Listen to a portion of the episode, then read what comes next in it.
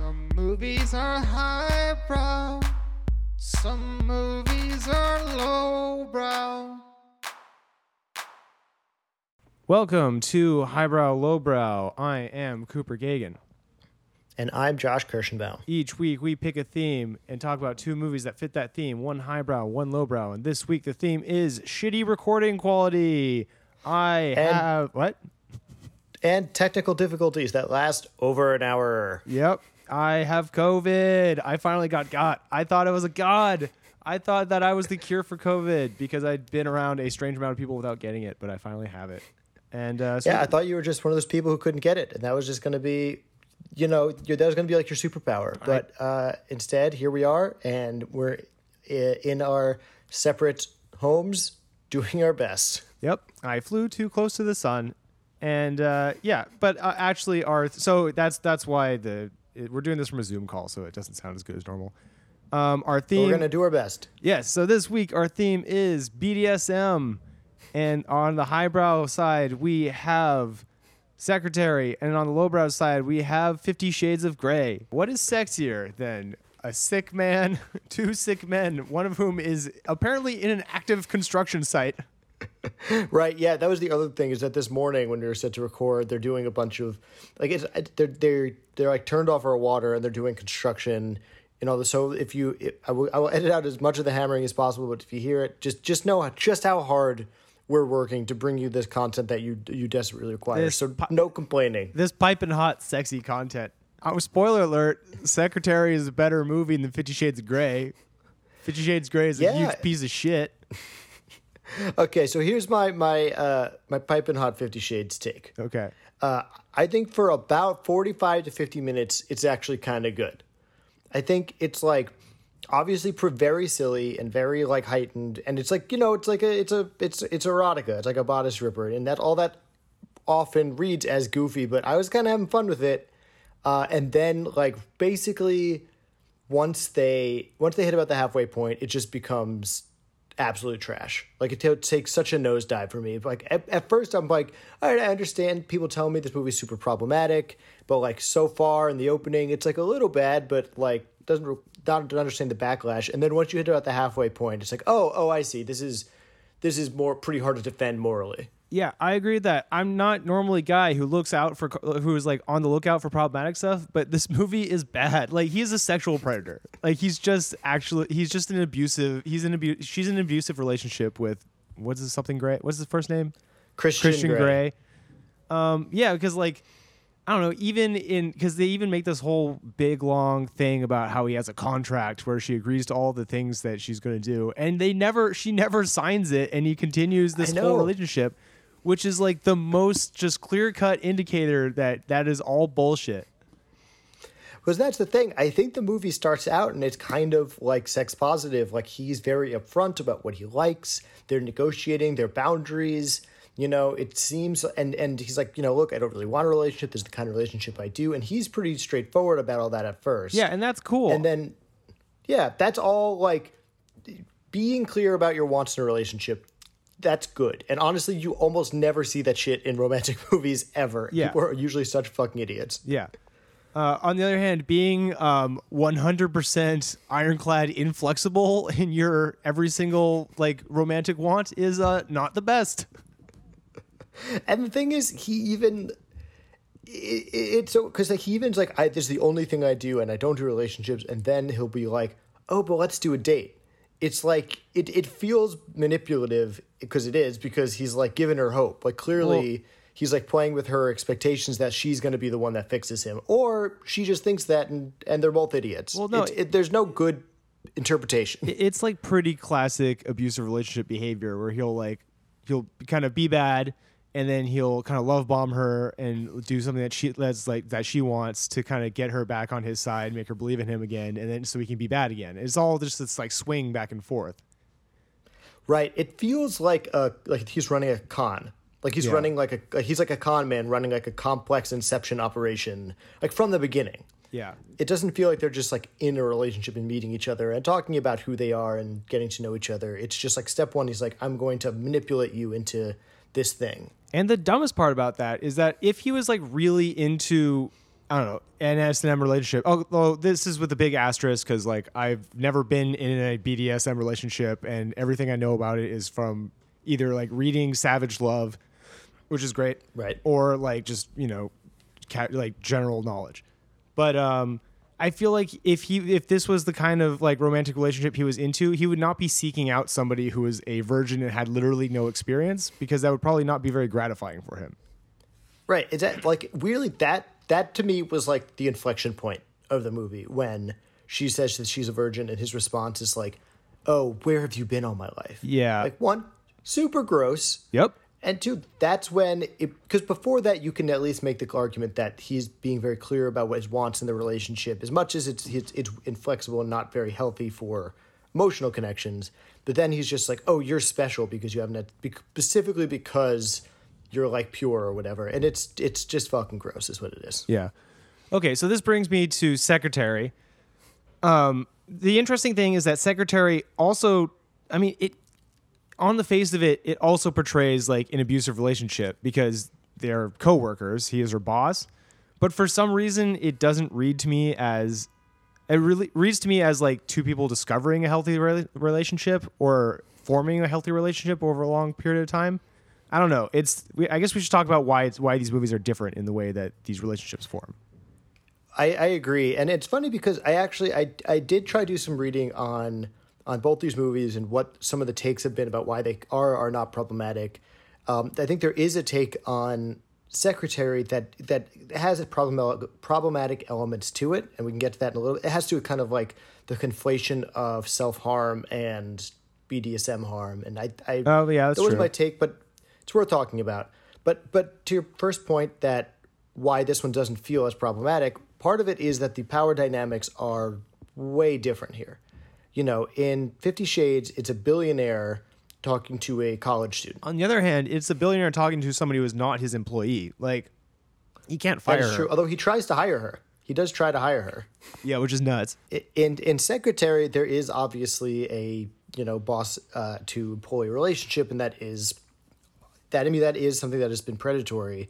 The, I guess the other thing that makes it less one thing that helps as a viewer is that you kind of realize that he's not like like he didn't go into the his relationship with uh, Maggie Gyllenhaal. James Spader's character doesn't from step one being like I'm going to manipulate this person into a very specific sexual relationship that may only be gratifying gratifying to me. Yeah. like they kind of figure it out. Yeah, they kind of figured it out together. Is is sort of the point. point, and and even I think she makes the first. She, if I remember correctly, she makes a lot of the first moves that eventually start. It started basically him being kind of like a, a just kind of a controlling boss, and they kind of slowly, wordlessly, kind of negotiate that there's like a connection there, and she makes kind of the first steps. I think. Yeah, and um, and he does seem to be kind of trying to actively like suppress it the entire time. And also, uh, Secretary is just like so specifically a movie about two people who are unable to express their like inner thoughts and emotions, and can Yeah. only do it in this one specific way. So when they don't communicate with each other, it's like that's what the movie is about. So I kind of Like, I forgive it more when they're unable to like articulate these emotions they're having. It, exactly. It's it's this strange thing with secretary, and and I think there's a degree to which this could be problematic, where because we know these specific characters and because we know enough about their motivations and where they're coming from, is wake makes it feel much less problematic. Whereas in you know, if you describe the events of secretary just like with left out some of that stuff and just sort of like you know gave it like a quick log line, you could be like, oh, that's very problematic. Yeah. Um, but it's it's kind of a, speaks to the to the writing and the directing, the acting of the of that movie that it finds what is very kind of weirdly very wholesome by the end. Yeah. of, of the movie. It really is. And actually, so I know that you, you mentioned somebody saying that conflating self harm with BDSM is probably it might be, be. might be wrong. But there is Yeah. the point where James Spader he notices he just notices that she has tendencies towards like equating like pain with you know some sort of relief, mm-hmm. and that's mm-hmm. kind of why he kind of locks in on her, and like that's why they start the relationship is when he asks like what's up with the band aids in the sewing kit, and like that mm-hmm. is the difference between him and Christian Slater, wherever the fuck Christian Grey, Christian Grey. Um, is that he sees something of himself in her. He doesn't try to change her into what he wants. Right, exactly. I think to speak to the, you know, because I, I I do I don't I don't find secretary hugely problematic myself, but I do want to at least you know kind of discuss those elements. Is one you know comparing self harm and you know the uh, um, and I guess ma- masochism is the word I'm looking for. Um, isn't I mean that's not like a one to one thing. I think I don't believe that there is like a psychological like people who are self harming. You know can. You know, you, it's like a one to one in terms of like you see it depicted on screen as both someone like hurting themselves using quote marks here, um, but that's not really I think how that you know one is a kink and the other is sort of a mental not a mental illness but like a problem to be sorted out. Yeah. Um, but I do think that while I while I understand the argument, to me it was more about her finding a different like outlet in general. Like it wasn't necessarily that being hurt again quote marks by James Spader, you know, like the just physical pain of the you know getting smacked or whatever that is, was not really that was not like taking the place of the cutting. It was rather that was something that was fulfilling for her, and therefore she didn't feel the need to be cutting again. That was at least my my read on it. But I do understand that if other people would have a different one. Yeah, I buy that. And also, like, honestly, I think you can be in a more general sense, just like this is a person who has a different relationship with pain than the average person. So, like, Yeah, like you can see, I, I- feel like it's even if it's not, I like, I understand why it's not exactly the same thing. It's certainly the same ballpark, you know? Yeah. It's one of those things that I think often reads better thematically in art form than perhaps reflects in real life. Yeah. But regardless, I do think it's a really empathetic depiction of someone who's going through self harm, I think. Yeah. Um, it's I mean it's a very empathetic movie in general, I think. And and honestly, I this is my second time seeing it. Watched it last week. The first I remember them not revealing that she was self harming until much later in the movie. So I was kind of surprised they really let off with that. Yeah. Um, also, should we say what these movies are about? Like, Um, I feel like it might help a little bit. Well, I mean, everyone knows Fifty Shades. You know, we- she's a college student. Yeah. She's a college student. She subs in on an interview for her friend, which is the dumbest thing in the world. Like, why would you have your non journalist friend c- perform an interview for you because you were sick? Just reschedule it. And it's not like it's an interview with like, oh, the the athletic director, like a local college person. It's like you're interviewing a 27 year old billionaire alum who's like probably you're never going to get a chance to talk to this guy again because he's a fucking billionaire and he has no time. Yeah. I mean, I guess it's for the alumni newsletter, so like, who gives a shit? But like, w- what are you doing? Um. So yeah, she she does an interview for her friend of this guy, and he's like, "Oh, like, I'll, you're so cute. I want to like take you out to coffee because I'm rich." And then she goes with him, and he's like, "Oh yeah, I want to like beat the fuck out of you." And she's like, "Oh my god." That's what happens. He starts, yeah, he starts like seduce seduce her using quote marks again. A lot of quote marks in this episode. Yeah. And eventually reveals he's super into BDSM and wants to get her into a very specific sort of dom sub relationship where she's sort of totally subservient to him, and he has a whole playroom of of uh, I don't know, of like just fucking paddles and shit. It it he really treats him being into kinky sex as if he's fucking Batman. Like Well- he's so like coy about it. Yeah, he's also one of these guys who like it seems like being in S and M is like his only personality trait. He's like does business, and this is the only other thing he does, which is a super boring person. like, I don't know.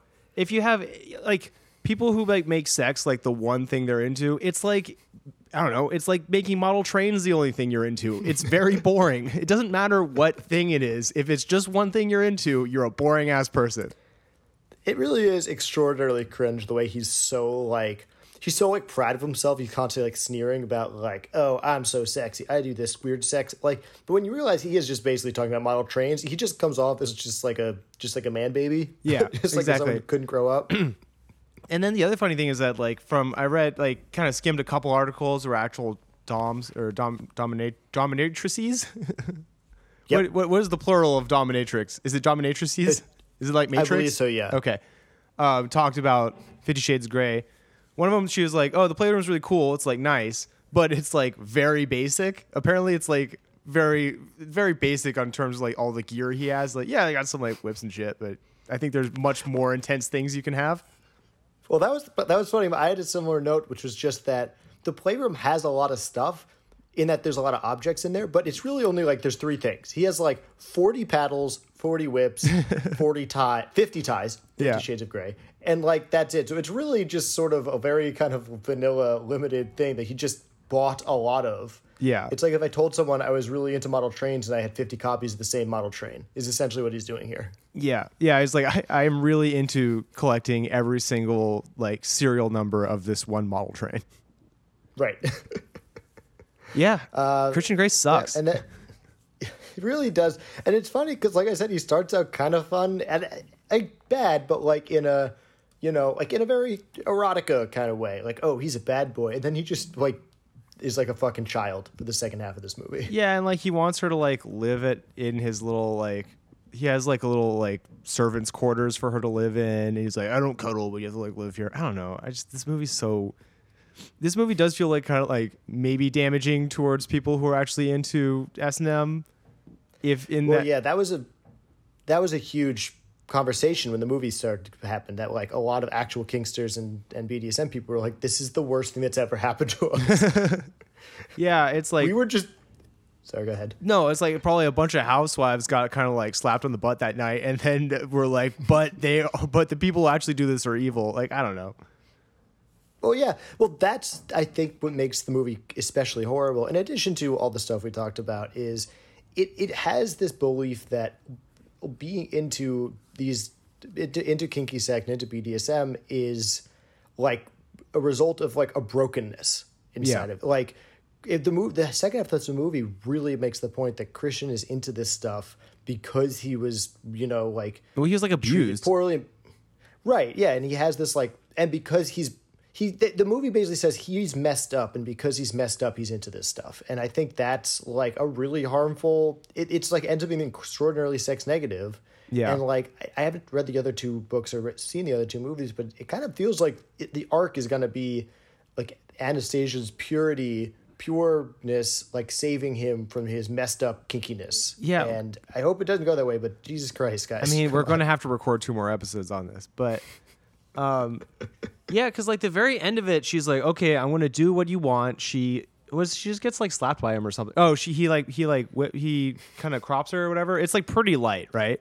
Oh no, he paddles her. Right, he hits her like he hits her like six times with like a paddle. Oh yeah, yeah, Uh, yeah, or yeah. or or his belt, or it's like something that's like very. It's not much of an escalation from anything they've done before. Right. and she's like so messed up by it, and it's honestly like really uncomfortable. Like, Yeah, the and entire then- scene is pretty gross. and she basically just like tells him he's a monster and i'm like well honestly like i was on board with you calling him a monster except for not the one time you give him permission to do something like that's the one time when he was actually acting like ethically was when you said okay you can do this thing and then he did the thing that's not him the one time he wasn't being a monster is when you like end the movie on it Exactly, and it's just very. It it just speaks. I think I didn't realize that the arc of this series was he is into this BDSM stuff, and she does not want to do that, but she's into him.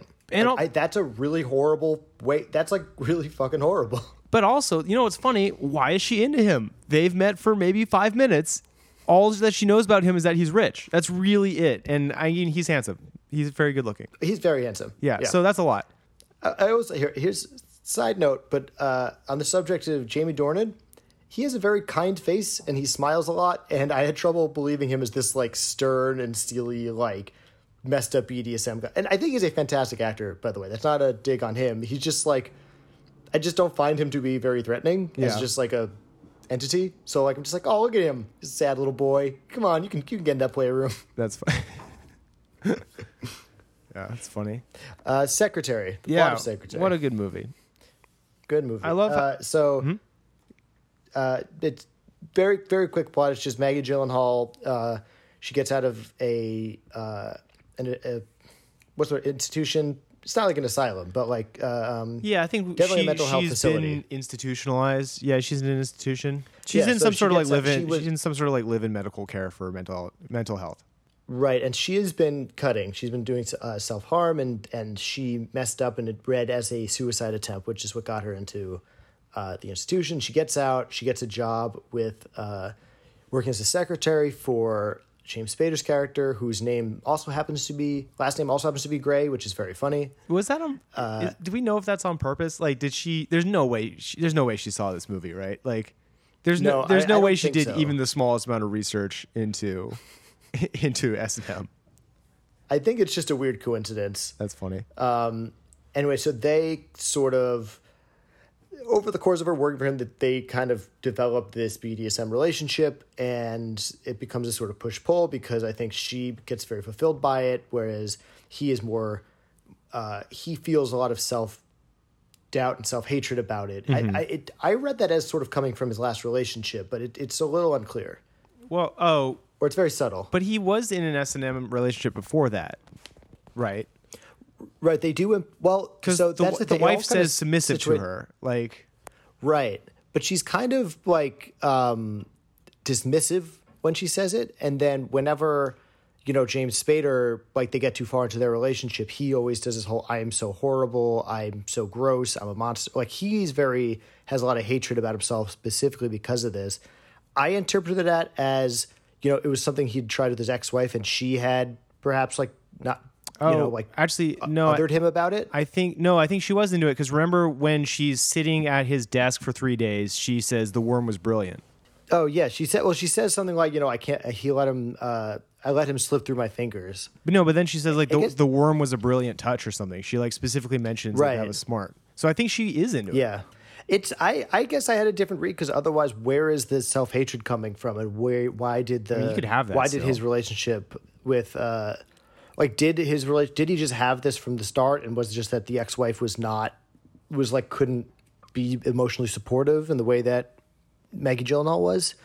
I, to me, I don't know. I had. I guess I had a different read on it. I guess. I mean, I think it's like I. I guess I didn't necessarily conflate their relationship ending with um, the S and M. I was like, maybe they Mm-hmm. just got divorced for any number of reasons. I didn't necessarily think the S and M caused their divorce, but I thought that they had a S and M relationship in that marriage. Yeah. Uh, so he is he feels a lot of self doubt about it, and they kind of.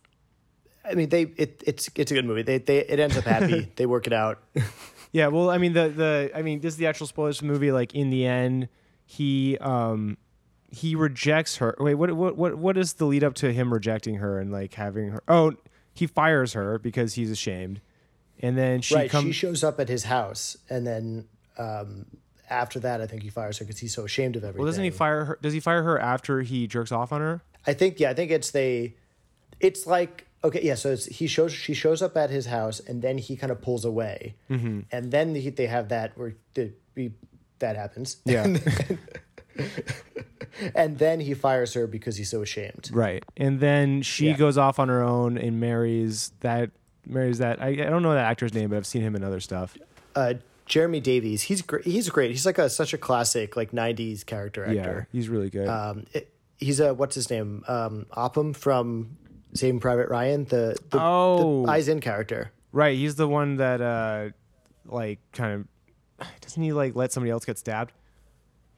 Right. He's like reporting on them on the story, and yeah, there's the scene in Private Ryan where he's like around the corner while someone's getting stabbed, and he like can't like Yeah. he's like too scared. Yeah, and you like hate Yeah. hate him in that moment, even though like that's it's Yeah. a reasonable reaction. Um, Yeah, so war's scary. Yeah, war is not yeah. great. I don't think I'd do well in it. No, no, no, not at all. I don't know. Maybe I'd do Uh, okay. I don't know. Although based on our experience in paintball, if I went to war, I would just like freak out, run out, get like two guys, then die really badly.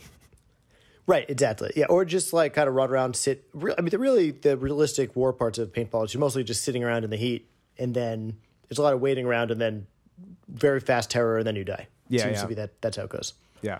Uh, Uh, anyway, oh, they end up together. It's very sweet. Well, yeah, no, and then she she comes back after she like runs out of her wedding and she goes to him and he set, tells her to sit at his desk and she sits there for three days and at the end of three days, uh, he comes back and picks her up and they get married and they actually have like a nice little like kind of denouement where they actually show them as being married, which is really nice because like I kind of I didn't really remember that part. I expected them to just cut to black after he picks her up and brings her back in and it's kind of nice just to see the happy ending. Yeah, it was it was really sweet, and it was just kind of like, especially because it felt to me like one of the themes of the movie was this very '90s. Although the movie came out a little after that, but very '90s style, like quirky takedown of like suburbia of like happy you know of the nuclear family mm-hmm. you know a lot of in the filmmaking it, it reminded me a little bit of like but i'm a cheerleader and in, in kind of the aesthetic or uh, um, sweetie the jane campion movie that kind of thing Yeah.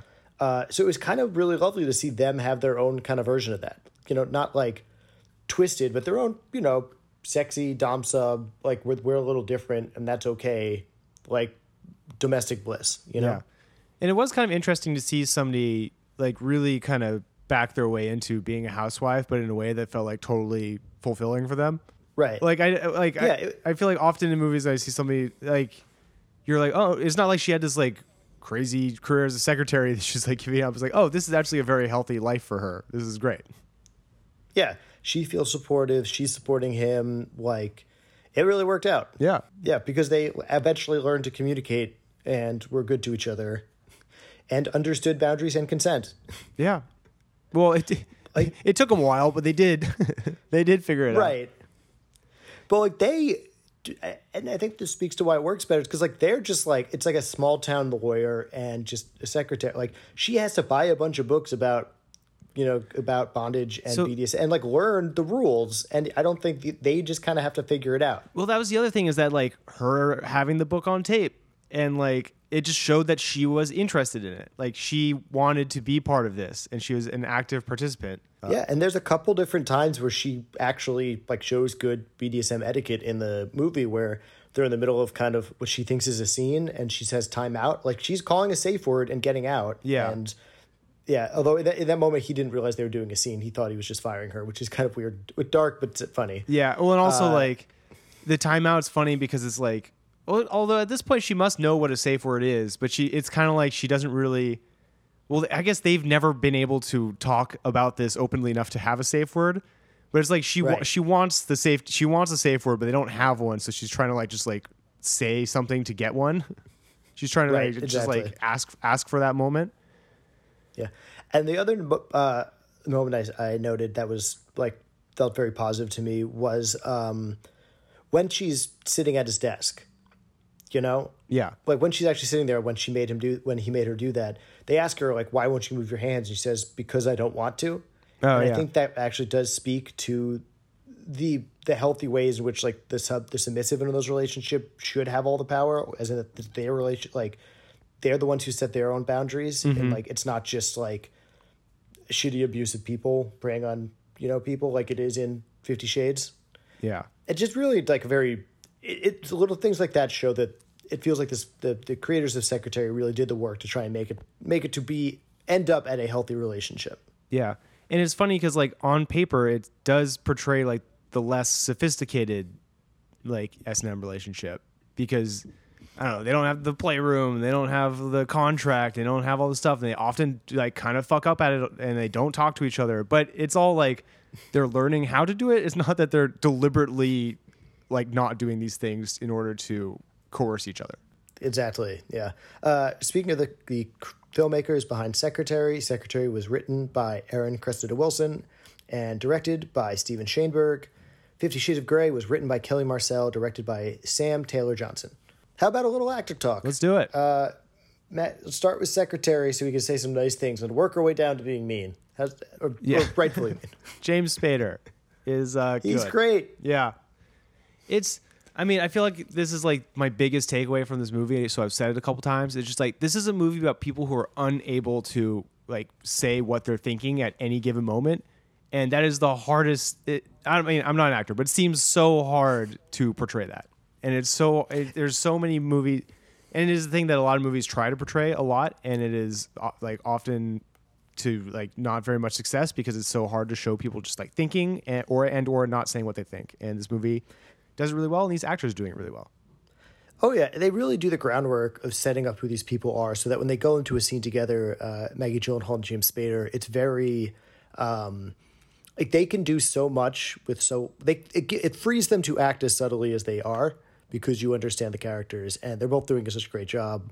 Uh, James Spader also he's very funny in this movie, like Yeah, this movie is like I, I would say Secretary is pretty serious in a lot of parts, but I think James Spader just has this kind of glibness to him that is played really well here. and then Maggie Gyllenhaal, great. Oh yeah, she's fantastic. One of her earlier roles, I think. Yeah. Yeah, she's in. I mean, she's in uh, Donnie Darko for like Oh you know, right. two seconds. Where she tells him to suck Yeah. a fuck. Great line. right? Yeah, she's great. Great Yeah. Uh, line. Oh no, it's you know it's how exactly does one suck a fuck is her line. And, and then with that, she came roaring onto the scene. Yeah. We're like she Uh, is In all seriousness, she's fantastic in this movie, uh, and she's fantastic in general. Um, although I think she's mostly wants to be focused on writing and directing now, which is, I mean, I, if, I don't know if you've seen The Lost Daughter, but it's pretty fantastic. Oh really? I heard it was good. Starring oh Dakota, Johnson in that, and I guess we could pivot to her. But I want I want to stay focused on Secretary because more good things to say.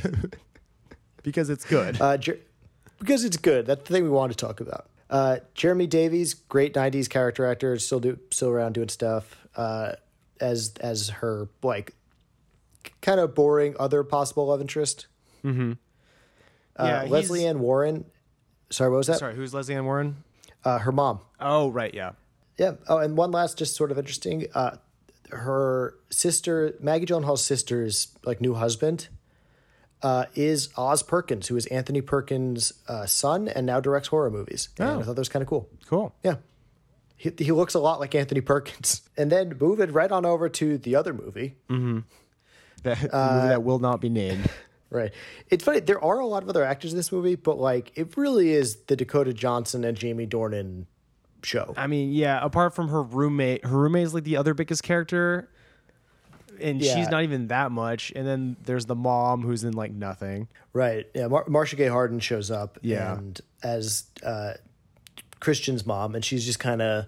It's it's she's I, I like Marcia Gay Harden a lot as an actress. I think she's doing a good job. I think that it's really not much there. Nope. You know, she kind of flies in and out. And I don't know, like like I said, Jamie Dornan is just too kind a face for me to think he's like a I mean- like a like a sexy BDSM guy. Yeah, I guess he's not doing a terrible job here as an actor.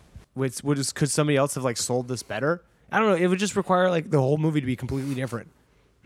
Right, exactly. Like they may have sold this better, but like it's it's maybe to the movie's credit that Jamie Dornan has a kind face and is more likable. Because like if you did hire like you know Blondie McBlonderson, who was just like super bland and studly, then maybe this would be even more problematic and uncomfortable. Like Maybe. maybe Jamie Dornan's kindness is what saves this movie at all. Can you imagine if like James Spader, like James Spader was James Spader. was him? Like people would re- reject it immediately. Uh, what happened was they cast Charlie Hunnam originally. Oh, I mean, I like I Uh, like Charlie Hunnam. but for some reason I, I don't understand why but the fans like revolted Why? uh, and they were like not my not my christian was like trending for a while it was like this whole thing I kind of remember this. Oh, because yeah I, but I, I, didn't know enough to say why uh, I think when I was working at a management company, I think one of our actors like was very briefly in the mix, but like not really. Yeah, because there was a lot of back and forth about about him. I don't know, like what's different? What's different from Charlie Hunnam from Jamie Dornan? Like, yeah, Charlie Hunnam's blonde is really the only thing I can think of, and is, if that's a huge deal, I guess. But Charlie Hunnam's good actor. Jamie Dornan also good actor. Yeah, I both think good looking, I think both in great shape. I think Charlie Hunnam's like maybe a better comedic actor. Also, I funny I know him more from. Oh, uh, um, I mean, like like I thought he was really great in The Lost City of Zed. I feel like Hunnam's sort of often been kind of been typecast in these very like. I know he wasn't in Tron, the Neutron, but like that kind of stuff. Oh, you know, like Pacific Rim. He's sort of been like just the handsome guy in the middle of stuff for a while. Yeah, it's funny because my favorite Charlie Hunnam role is him in Undeclared. He's really good in that. It's um it's a Judd Apatow TV show set in like a community college. It's kind of like Oh, it's kind of like Freaks and Geeks in college. I mean, it, we talked about this with the Daniel Craig stuff. A lot of the time, these like insanely good-looking guys are really, really great at comedy just because they can kind of play against that. Like Jamie Dornan in Barb and Star Go to Vista Del Mar is another somewhat relevant example of that. He's mm-hmm. so fucking funny in that. Yeah, it's just I mean, I guess cuz like so much comedy is just like the unexpected and it's you don't expect somebody that handsome to be funny or to be goofy. Yeah, I think you know in order you got Jon Hamm's at the top of that. Yeah, you know, hundred sure. percent. And Justin Timberlake a you can- bit. A bit, but I feel like at this point he is never like it's not like he's ever been like the like a leading man type uh, of that degree. Like he hasn't like anchored a very serious, True. you know, very stoic performance. In in weird way, he kind of sort of tried to do some of that, but then very quickly became like, okay, being funny and charming is much more what I want to be doing. Yeah, it's funny. I guess I'm thinking of him in terms of music, where he was like Justin Timberlake like Future Sex Love Sounds versus uh like Mother Lover. Right. Yeah. Yeah. that is a, that is a turn. but it's funny, I guess, because I never was super into Justin Timberlake's solo stuff. Not anything against him. It's just I, when I was a kid, I was really into NSYNC, and then I was like, "Well, that was dumb. Why did I like that?" You Yeah. know. And then I just kind of stopped. Just kind of wrote those guys off forever. Um, but really, I kind of rediscovered Justin Timberlake as SNL guy. yeah. And I think that's my favorite version of him. Yeah, he should just be a cast member on SNL. Yeah, I mean, to get yeah back back to SNL talk, which is our our zone really. Um, yeah, I think just like Jon Hamm, Justin Timberlake, they should be they should just be SNL people at this point. Oh yeah, uh, I would love. I mean, I know that would be bad for like the you know forty comedians who are currently running SNL, but they just did like an all star season, just bringing all the like Paul Rudd, John Mulaney, you know, Jon Hamm, Yeah, Justin Timberlake, just those four guys, really. just a four person cast. That's all we did. yeah, it'd be a really aggressive, really aggressive. Uh, they'd have to learn a lot of skits each. Yeah, I think that would probably be good for us now. So here's a let's talk about uh, Anastasia Steele. Oh, what a porn name! What a name of a porn performer. And you know what's funny It's very funny. is that like the uh, shortened version of that is uh, Nastia Steele. Luckily, she goes by Anna mostly in the movie, but yeah, like the opening of the movie where she like steps out of the elevator, she's like, "Hi, I'm Anastasia Steele." And I'm just like, no, you're fucking Grey?" not. Oh, that's what movie we're in. yeah. It's like, oh, this So, yeah, movie should be over in about four minutes. She is kind of a dick to Christian in their first interview, Right. and she's a bad interviewer. Right. And then she asks him if he's gay, which is uh A, stupid that her friend wait, okay, so I was like I thought that was just like some liner notes that her friend added. I was like, well, that's like whatever. And then I'm like, that's idiotic of you to read that because if it was just like a note. And then later on, she's Yeah. like, "No, I was going to ask him that because you have to ask questions like that." I'm like, "You got, you were a terrible journalist, not only because you had your friends sub in on you for an interview, but because you thought that was appropriate."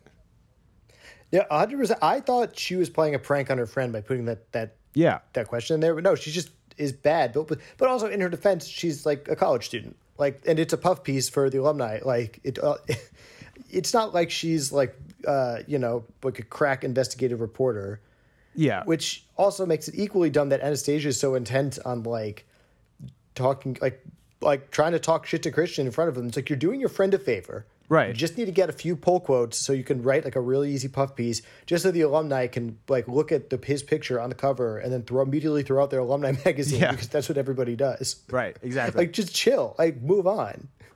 Yeah. Yeah, exactly. Like, what the fuck? I hate every single part of this movie is so dumb. It it really and and I, I feel like I often went back and forth on who I hated more, Christian or or Anastasia. I mean, I found I think in the absence of Christian, Anastasia would be like the worst person in a movie, but he is an actual abusive like cretin, so I kind of just had to give it to him.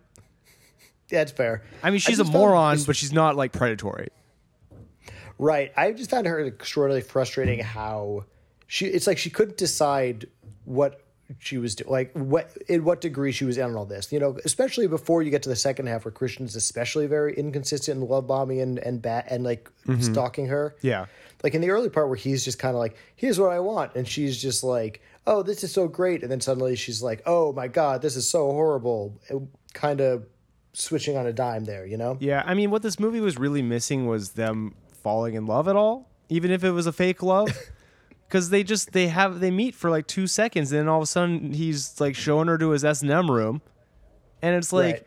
yeah, if you found somebody on like a forum or a you know wherever on how, whatever sort of dating app, you found somebody on like a specialized dating app, and you're like, oh, here's my like S and M room. They'd be like, oh, cool, I'm also into this. That that, that that's when that works, but not just like a random or like a normal like a normie, especially a virgin who's never done anything. It's just gonna like run into the street, and that's also like Right. And if he was trying to do like a really good job of like entrapping her in this, he would do more love bombing. You know, like he would take her out to dinner more and have more of a quote unquote normal relationship before he sprung all this shit on her.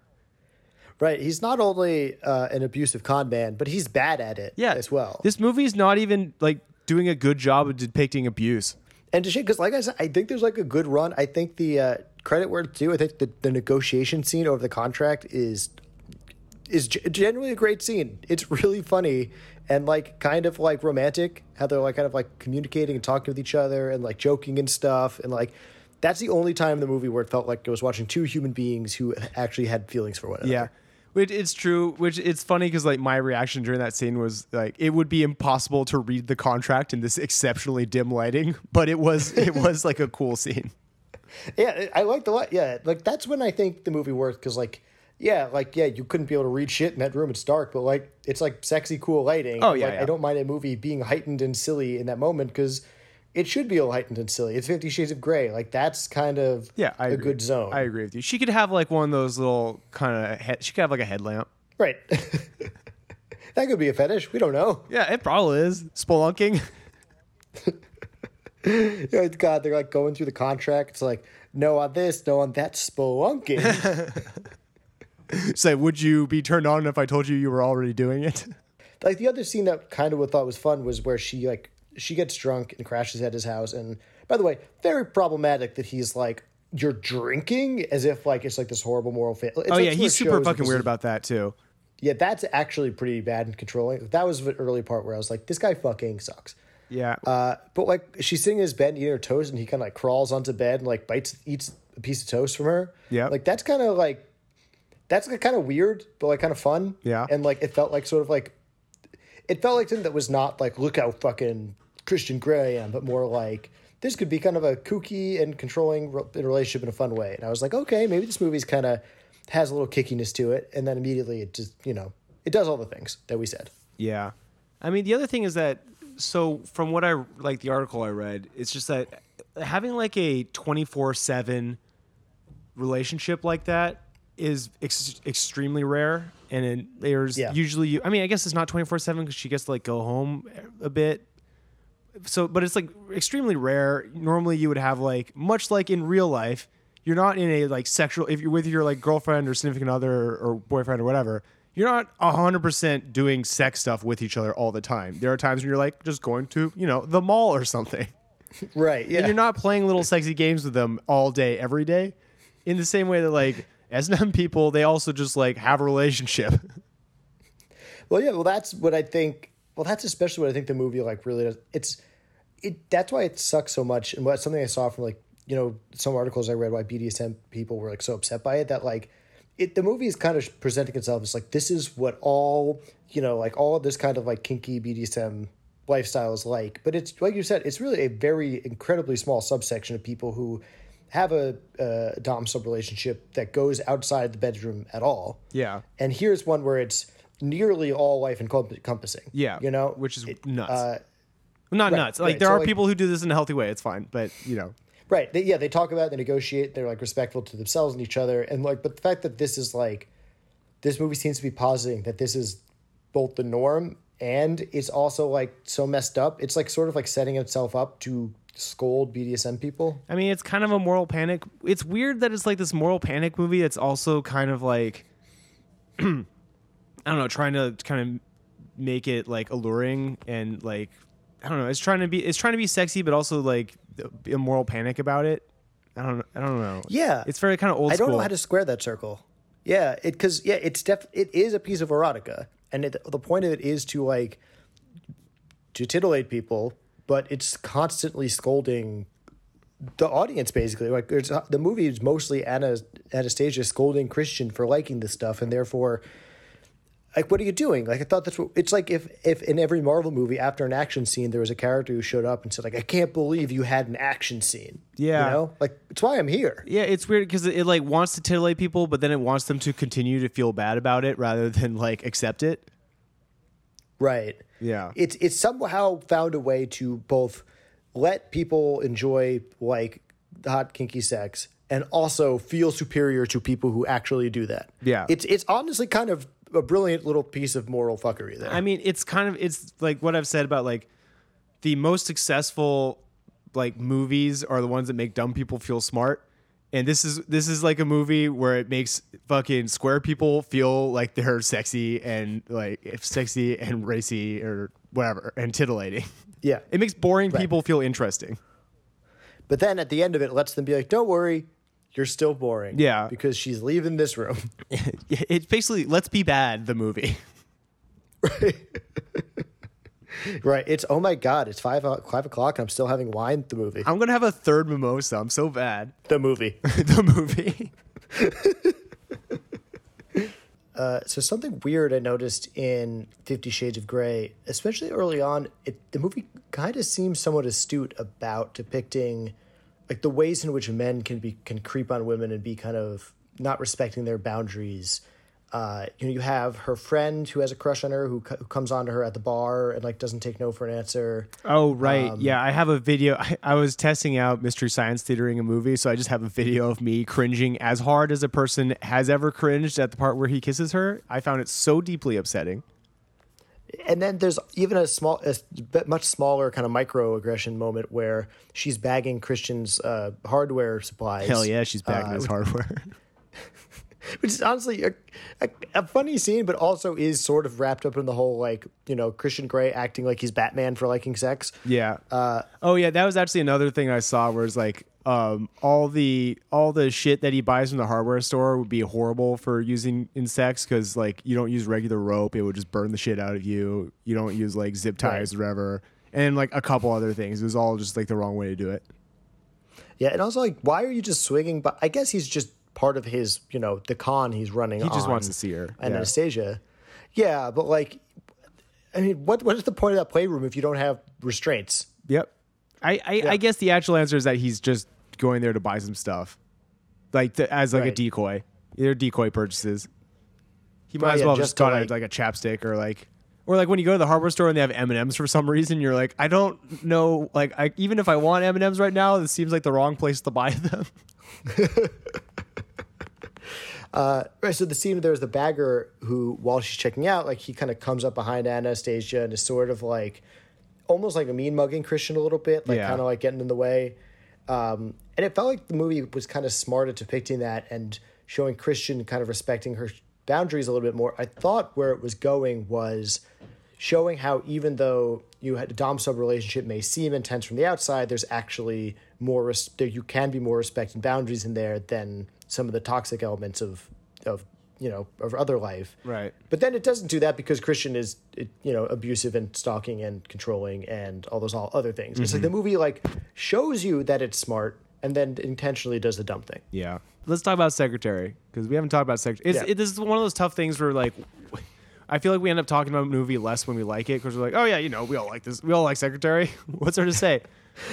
Right. There's a thousand ways to talk about how garbage Fifty Shades is, but then when you get to Secretary, it's like, yeah, it's good. All the things are good. It's a good movie. Yeah. So the ending of Secretary, this like really incredible ending sequence where she's sitting at his desk. She has to put her like elbows on the desk, feet on the floor until he comes back, which she doesn't know how long it's going to be, and it ends up being around three days, which is wild.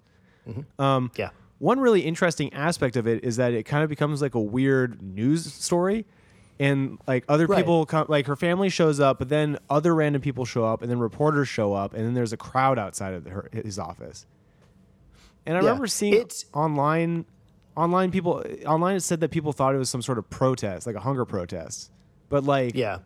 does it, it says that in the it, it must say that in the movie at some point. I just like missed it. It does, yeah, yeah. The the reporter, like, it's like a very quick throwaway line with the, the local news reporters, like, we're here at day whatever of the her hunger strike or whatever. Like, um, it's like very quick. It's like kind of blink and you'll miss it kind of thing. Yeah, it's funny that they did not try to, you know, investigate what the strike was about. It's funny because it's funny that it becomes a big news thing, but like, and I get you want to escalate for the final. Like, that's the one part of the movie where I was like, this is a little silly. Yeah, this is a, it's like fun, and I don't. It's not a big knock on it, but like, it, it does sort of go against the the charming smaller scale of the movie up until then. yeah, it is like it feels like almost like magical realism or something, where it just becomes this like bigger thing that is kind of unrealistic. Maybe not. ma- Maybe Yeah. magical realism is the wrong word, but it's just like it's like crazy heightening that doesn't feel like the rest of the tone of the movie.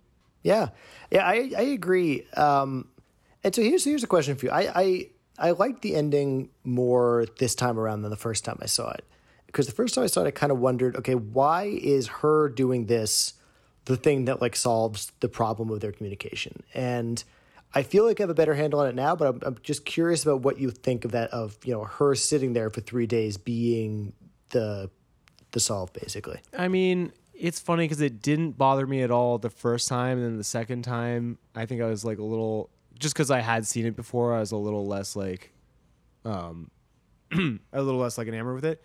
But I think I guess it's because like he just needs enough time to think and like understand that there's somebody who cares about him enough to accept him. He just needs he just needs like that. Con- he needs like extremely concrete proof, or he's just being kind of a wimp about it, and it takes him that long to accept it.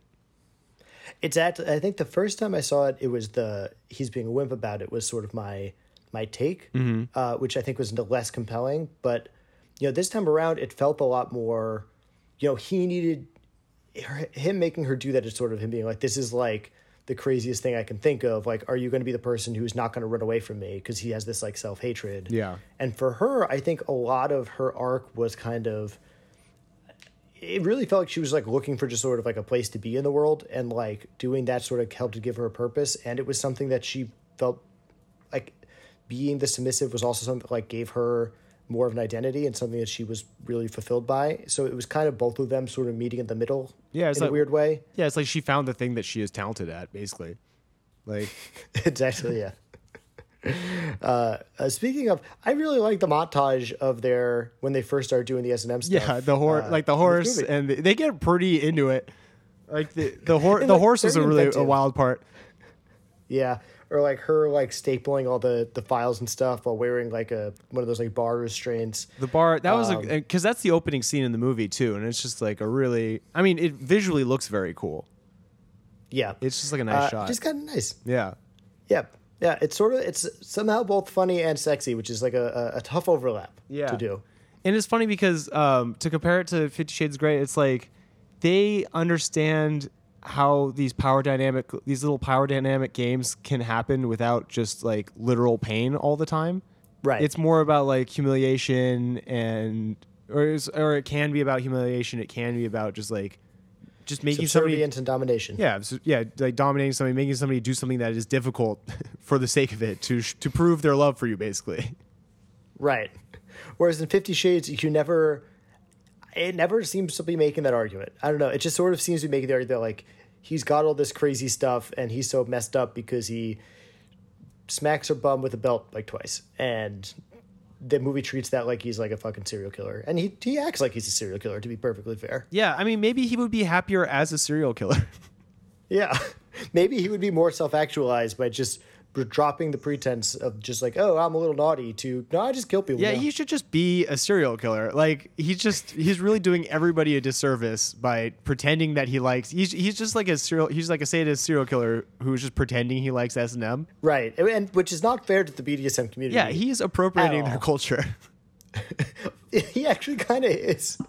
That's kind of what's wrong with this movie. It's appropriating BDSM culture and community in a in a way that's like really shitty and disrespectful and made this problematic thing. Yeah, yeah. He is the uh, he is the Coachella girl with the bindi on her head, or with the uh, with the Indian headdress, but instead it's um is the American Psy. It's uh, American Psycho, and he's pretending he's in S M.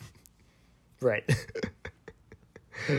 uh, all right. Uh, any last thoughts? I think we're both. I mean, we're we're powering on through through you know plumbing problems and COVID diagnoses. So Yeah.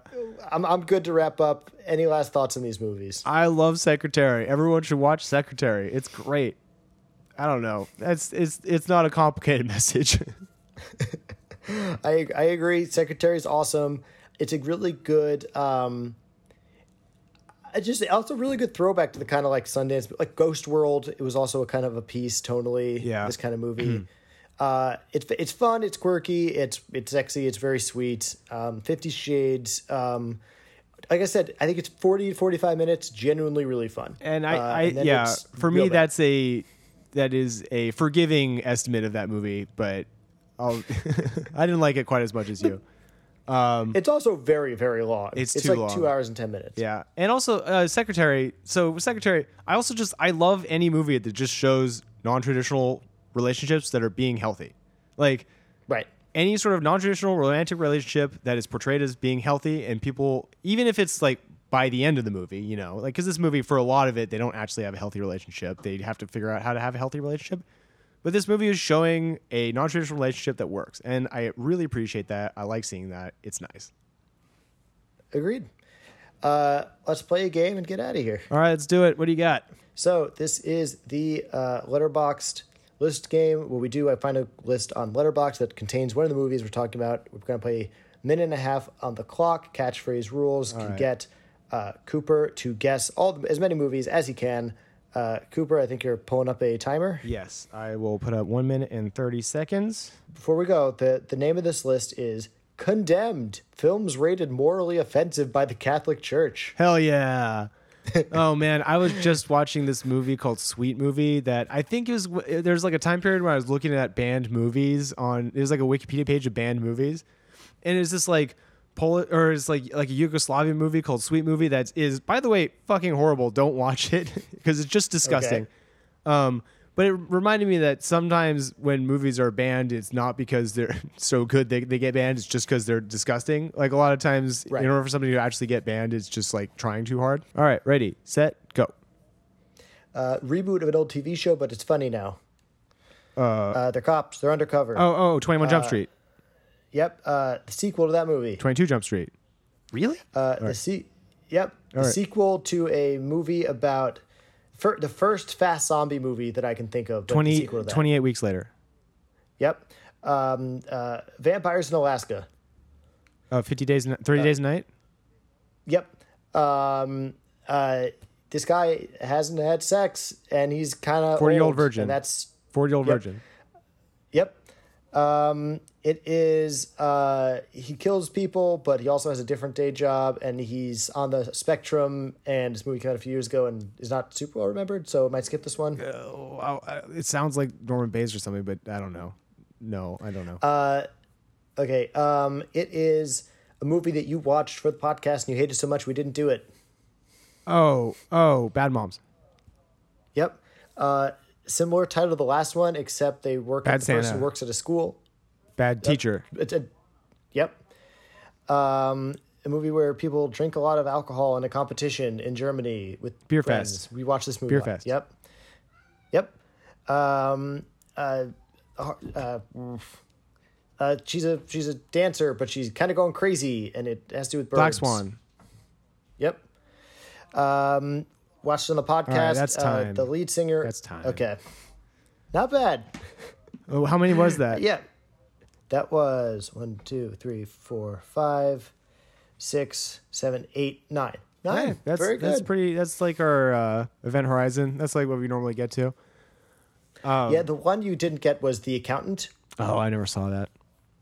Yeah, he's like possible. He's on the autistic spectrum, but he's also like a, a assassin. Oh, interesting. Yeah, it's all right. Um, some of the other. I mean, I got to say, uh, um, the weirdest one on here is August Osage County, oh, why? which is why just like a family drama. It's like a play. Yeah, I don't know what the Catholic Church had against that one. I feel like a lot of these it must just sometimes it must just be like one scene. Honestly, with Twenty One Yeah. Jump Street, it's probably just them talking about how Jesus has other. Pro- they're talking about Jesus, right? Because they're in a church. yeah. It might not even Yeah. just be that their home base is a church, or that they acknowledge a Korean Right. church. And that might be the same thing for 22 because they they just acknowledge that they're, they're across the street from the church. yeah, yeah. It's just they really hate Korean Jesus. Yeah. Some of these are obvious why the Catholics hate them, like Bohemian Rhapsody or uh, uh, Brokeback Mountain. Yeah. I mean, that's just, you know, the, the Catholics, those Catholics don't like the gays. Mm-hmm. Uh, honestly, a lot of goddamn movies on this list. Yeah, that's pretty. Fifty wild. Shades was the one, Oh, okay. by the way. I mean, and that movie should be banned. Um, I think anything with vampires seems to be, there's a lot of vampire movies on here. That's really funny. It's so weird. Like The Master. I don't know. Oh, The Master. Yeah. because it's show. I mean, because it has to do with Scientology. I guess, but you'd think the Catholic Church would be okay with other people ripping on Scientology. Well, I don't know if it's. I think the thing is like I'm not. I, I feel like they have different criteria. It's not necessarily if it's like ripping on it or not. It's just the depiction of it. Oh, yeah. So I think it's like, I don't know. Not to speak for the Catholic Church, but it seems like just the depiction at all, like the acknowledgement of the existence, is bad enough for them. Like the, with the vampire. Oh, interesting. So there's actually different levels of ratings here. There's O, which is morally offensive. Okay. B for morally objectionable in part for all, and C, which for condemned. Ooh. Are they all condemned? Yet, uh, I'm not sure. Uh, man, I cannot make any sense of this. But yeah, apparently there's a pretty complex series of ratings for uh, uh, for the Catholic Church for movies they find morally offensive. That's- I mean, we're really just scratching the surface. That's pretty funny. on that note, I think that's the perfect note to end this episode on. Yep. I think that was that was a, that was a good good on theme list for this. Thank you, Josh. Cooper, what should the people do You should home? rate, review, subscribe, follow us on Instagram, follow us on TikTok, HBLB podcast for both, and um, tell your friends, tell your family, tell your enemies, and uh, we'll be back next week with some better sound quality for you guys. Yep, we'll, we'll, we'll get over the diseases and we'll record and it'll be great. Yeah. Thank you for sticking with us. Thank you. Bye. Goodbye forever. Forever.